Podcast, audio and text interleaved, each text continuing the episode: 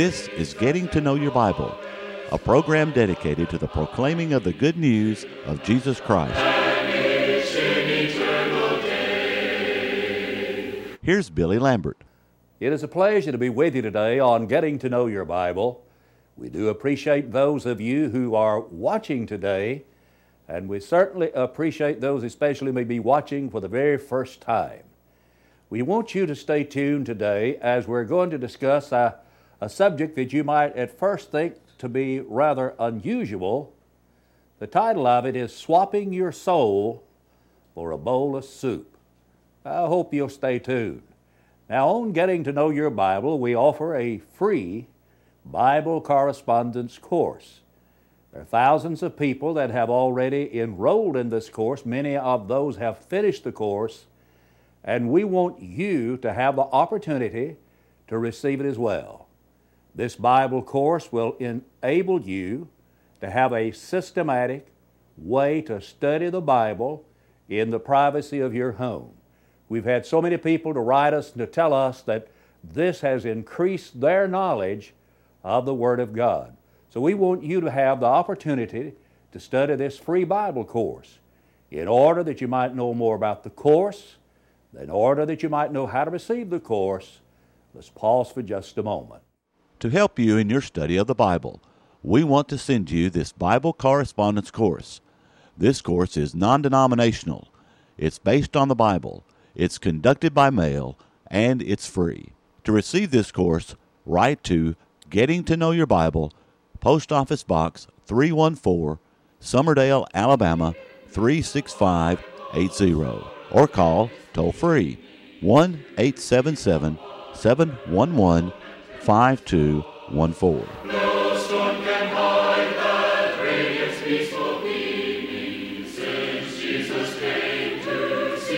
I'm reading now from Genesis, the 25th chapter, beginning in verse 27.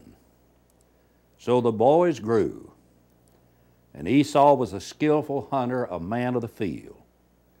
But Jacob was a mild man, dwelling in tents. And Isaac loved Esau because he ate of his game. But Rebekah loved Jacob. Now Jacob cooked a stew, and Esau came in from the field, and he was weary.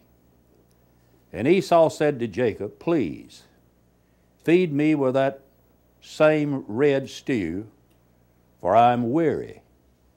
Therefore his name was called Edom. But Jacob said, Sell me your birthright as of this day. And Esau said, Look, I'm about to die. So, what is this birthright to me? And then Jacob said, Swear to me as of this day. So he swore to him and sold his birthright to Jacob. And Jacob gave Esau bread and stew of lentils. Then he ate and drank, arose, and went his way. Thus Esau despised his birthright. That the story of Jacob and Esau is a sad, tragic story. Esau was a man of rugged skills. He was a hunter. I, suppose today we would say he was a, an outdoorsman. And, and Jacob was the very opposite. He, he seemed to be more of an inside kind of a guy. The text says that, that he dwelt in a tent, he stayed at home. Esau came home on one occasion and, and he was hungry. And Jacob was cooking a stew. And Esau begged Jacob to give him some of the stew. And so Jacob traded a bowl of the stew for Esau's birthright. And Esau was the loser. Thinking about it. A bowl of soup for your birthright. He traded that which was in his future for the satisfaction of eating a little bit of stew. He is not the first, nor will he be the last to do something of that nature. Any time that we give in to some whim of the moment, that's not in our best interest. We're trading our future for a bowl of soup. If you were to take drugs, you may have a high just for a short time. But you think about the long range effects that's going to have in your life. When you commit fornication, you're selling your soul for a bowl of soup. You're sacrificing that which is in your future for momentary pleasure. And we can learn not to do this by studying the life of Esau. We, we throw away the future. Really, we throw away our souls. But when we're blind to the true values of life, that seemed to be the problem with the Pharisees of Jesus' day. They would tithe the mint and anise and the cumin, and they were omitting weightier matters of the law, such things as judgment and mercy and faith. You see, they were majoring on minor things, the little small herb seeds, and they were minoring on the major things judgment, mercy, and faith. They were blind to true values. There are those that scramble to make a success out here in the business world. And while they're scrambling to make a success out in the business world, they neglect the needs of their family. And one day this man comes home and his wife says, I'm leaving you. And then she wonders why. What happened is you treasured your job more than you did those that you love. And when you do that, you're just throwing away the future because you're blind to the true values of life.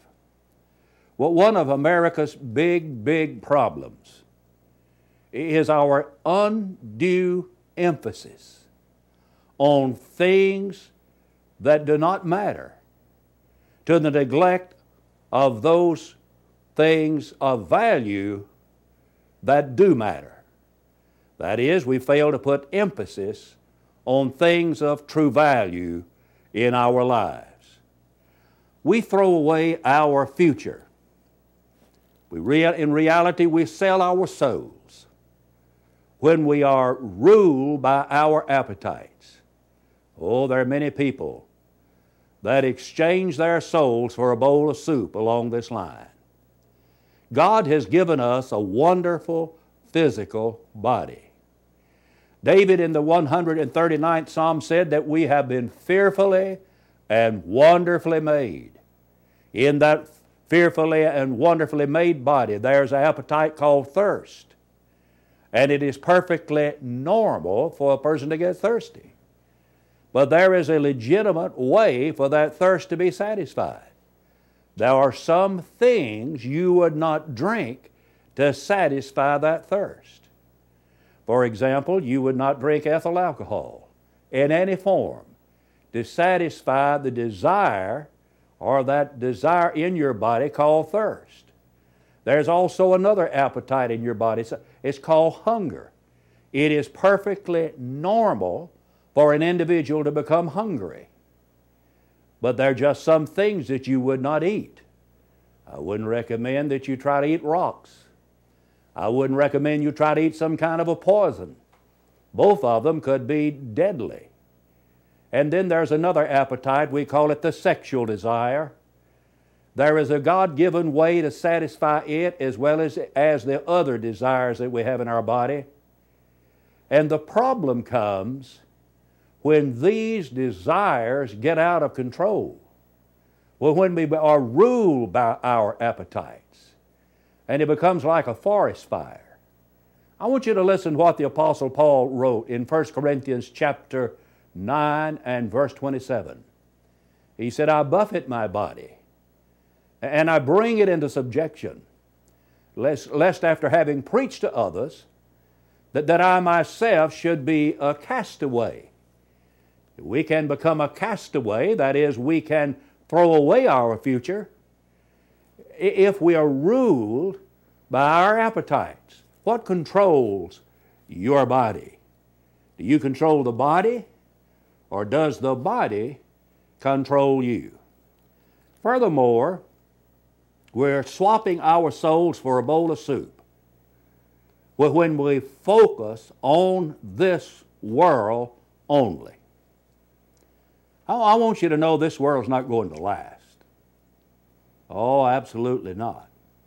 It's just temporary at best. 1 John chapter 2 says, The world passes away and the lust thereof. And we ought to view everything in light of eternity. That's what Paul had in mind in Colossians, the third chapter, when he said, If you be risen with Christ, seek those things which are above, where Christ sitteth on the right hand of God. Set your affection on things above and not on things on the earth. And so we need to think not just about things that are on this earth, that are in this world only. We ought to focus our attention upon the next life, on eternity. As Paul wrote in 2 Corinthians 4, we look not only at the things which are seen, but we're looking at the things which are not seen. For the things which are seen are temporal, the things which are not seen are eternal. You see, we ought to view everything about in our lives in light of how is this going to affect me in eternity. I read about a man in the 12th chapter of Luke who thought only of this life. And Jesus prefaced this parable by saying, Take heed and, and beware of covetousness. For a man's life consisteth not in the abundance of the things which he possesseth. And he spake a parable unto them, saying, The ground of a certain rich man brought forth plentifully. And he thought with himself, saying, What shall I do? For I have no room where to bestow my goods. This will I do. I'll pull down my barns and build greater, and there I'll bestow all of my fruits and all of my goods. And I'll say to my soul, Soul, thou hast goods laid up for many years, take thine ease. God said to him, Thou fool, this night thy soul shall be required of thee, then who shall those things be which thou hast provided? And in verse 21, Jesus said, So is he that layeth up treasure for himself and is not rich toward God. That this man was thinking only about this life. He was talking about his goods and his fruits and his barns and his soul. And he even talked about his future. He said, I have goods laid up for many years. He believed that he was going to live a long, long time. You know the reason some people do, never, eh, do not accept Jesus Christ? is because they think they have lots of time. That they think that they can satisfy their souls on, on things that are of this world and, and uh, of a material nature. But I want you to know you cannot satisfy your soul on, on things that you would put in a barn. And you cannot satisfy your soul on, on material things. We, we live in a time where we think that if we have a, a new car and, a, and a, we have a condo down at the beach or we have a place in the mountains or, or we have a boat and a motor and, and we can go up and down the streams with that and fish and, and just have a good time, that that's all there is to life. But I want you to know you're swapping your soul for the things that pertain to this world and this world only and we're throwing away our future. We're exchanging our souls for a bowl of soup when we have no respect, absolutely no respect, for things that are of a spiritual nature. Now, there were those in Paul's day that were like that. They had no respect. As a matter of fact, Romans 3.18 says, There is no fear of God before their eyes. And they allowed their disrespect for God to create a pathway that would lead them to eternal ruin. Well, what were they doing? They were just exchanging their souls for a lack of respect for spiritual things. You know, the fear of God is a very, very strong motivation for right doing. In Ecclesiastes, the 12th chapter, in verse 13, Solomon said, Fear God and keep His commandments. This is the whole duty of man. How much do we really respect God? You can tell how much, how much an individual respects God but by the time and attention that they give to God. Well, when an individual has no respect for God, they're not going to give God any of their time. They're not going to give God any of their affection. They're not going to give God any attention in their lives. And in so doing, they're swapping their souls for a bowl of soup. And we are exchanging our souls, our eternal destiny, for a bowl of soup when we fail to accept responsibility for our actions. For every cause, there is an effect. For every effect, there is a cause. There is a cause for every effect.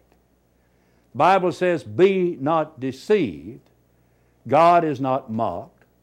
For whatsoever a man soweth, that shall he also reap. There's something that caused everything to be. The Bible says that every house is built by some man, but he that built all things is God. There's a cause for everything that exists. And if you go back behind all things that exist, the original cause, the uncaused cause, is God. So there is a cause for everything that happens. A decision that we make now can have far reaching effects in our life. Just one decision. When I think about that, I think about Moses and the decision that Moses made when he was in Egypt. In Hebrews, the 11th chapter, and in verse 24, the Bible says, By faith, Moses, when he was come to years, refused to be called the son of Pharaoh's daughter, choosing rather to suffer affliction with the people of God than to enjoy the pleasures of sin for a season. He made a decision. Well, what difference did it make? Well, it made a lot of difference.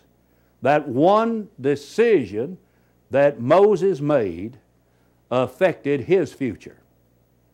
That one decision that Moses made affected the, the future of an entire nation of people.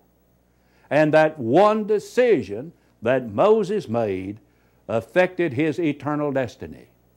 You see, a decision that we make is like a rock thrown in the water. That the consequences of that decision ripple into the future. I was called into a home one night to, to mediate between uh, some parents and their two sons.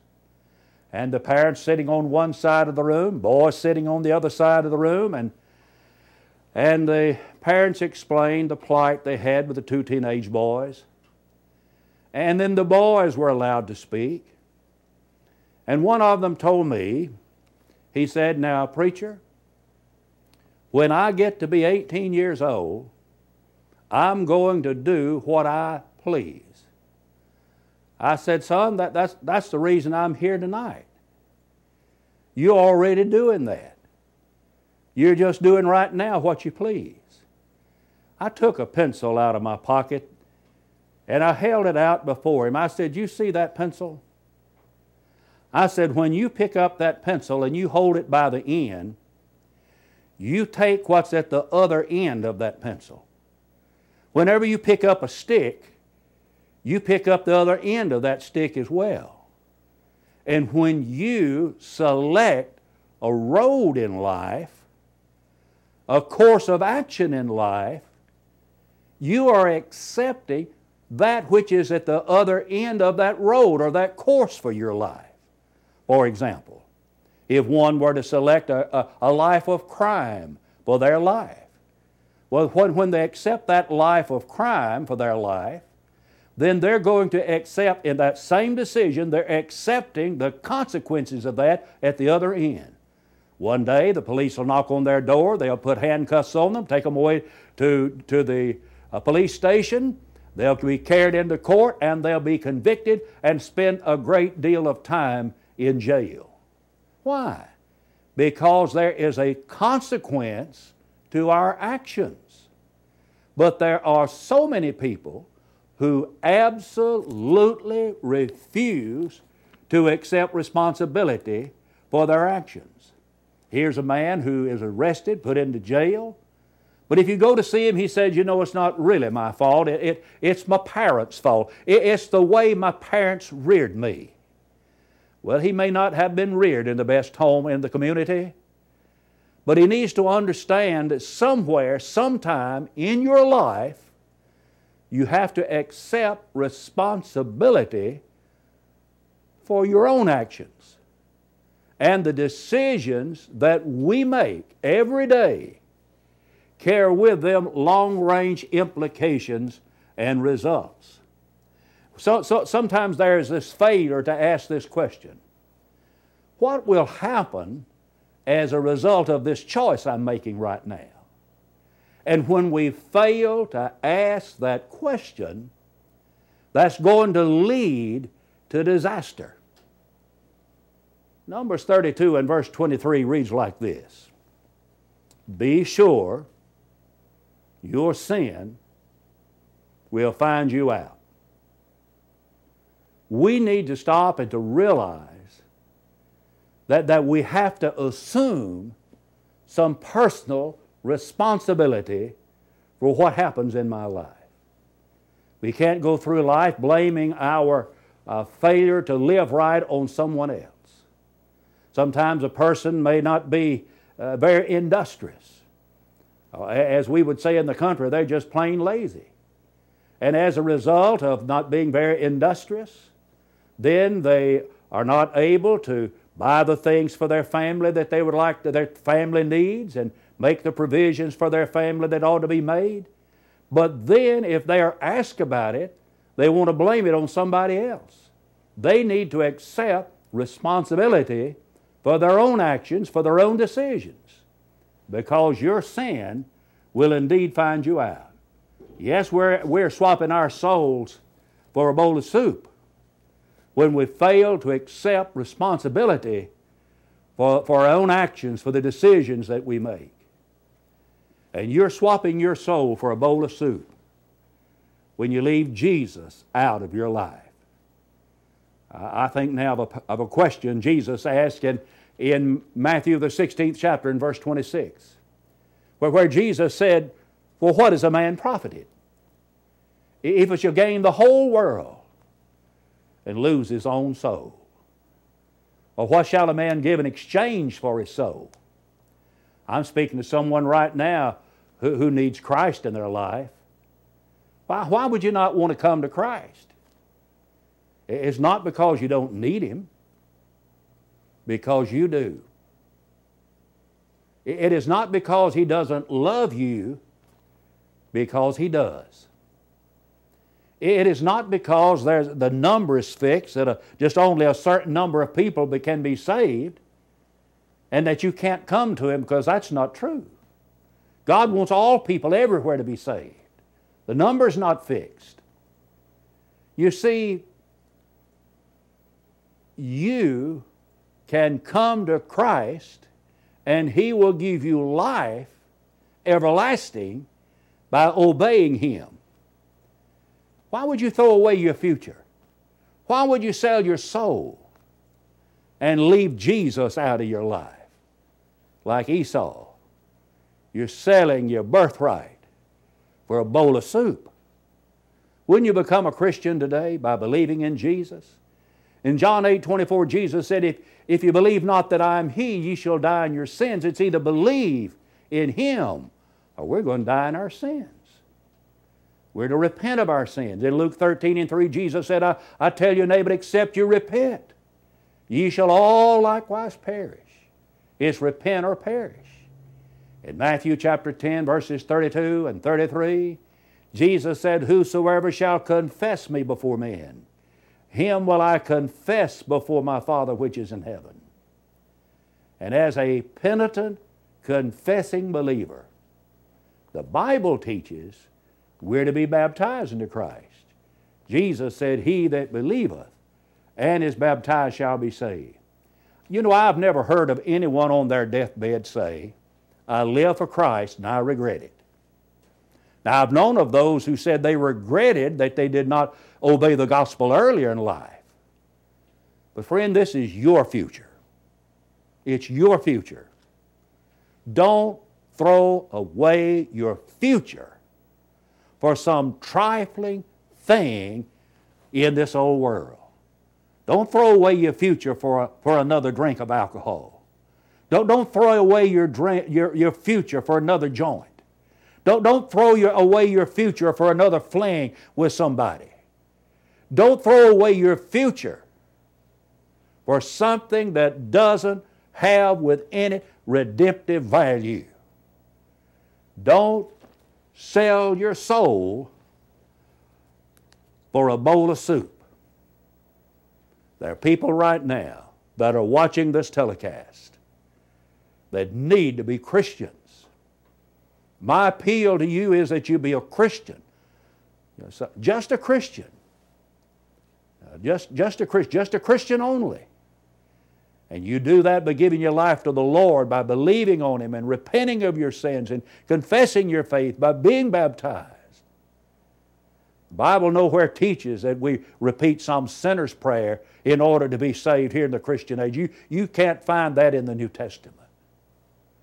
But it does teach us he that believeth and is baptized shall be saved. Would you do that?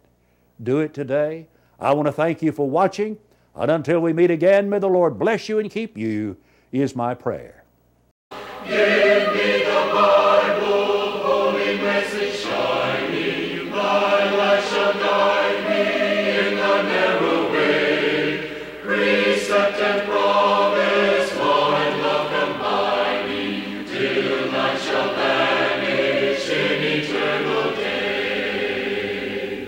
Getting to Know Your Bible has been presented by Churches of Christ. If you have a question about the church, or if you would like the location of a Church of Christ near you, or to receive the free Bible course, write to Getting to Know Your Bible, Post Office Box 314, Summerdale, Alabama 36580, or call 1 877 711 5214. Join us next time for Getting to Know Your Bible.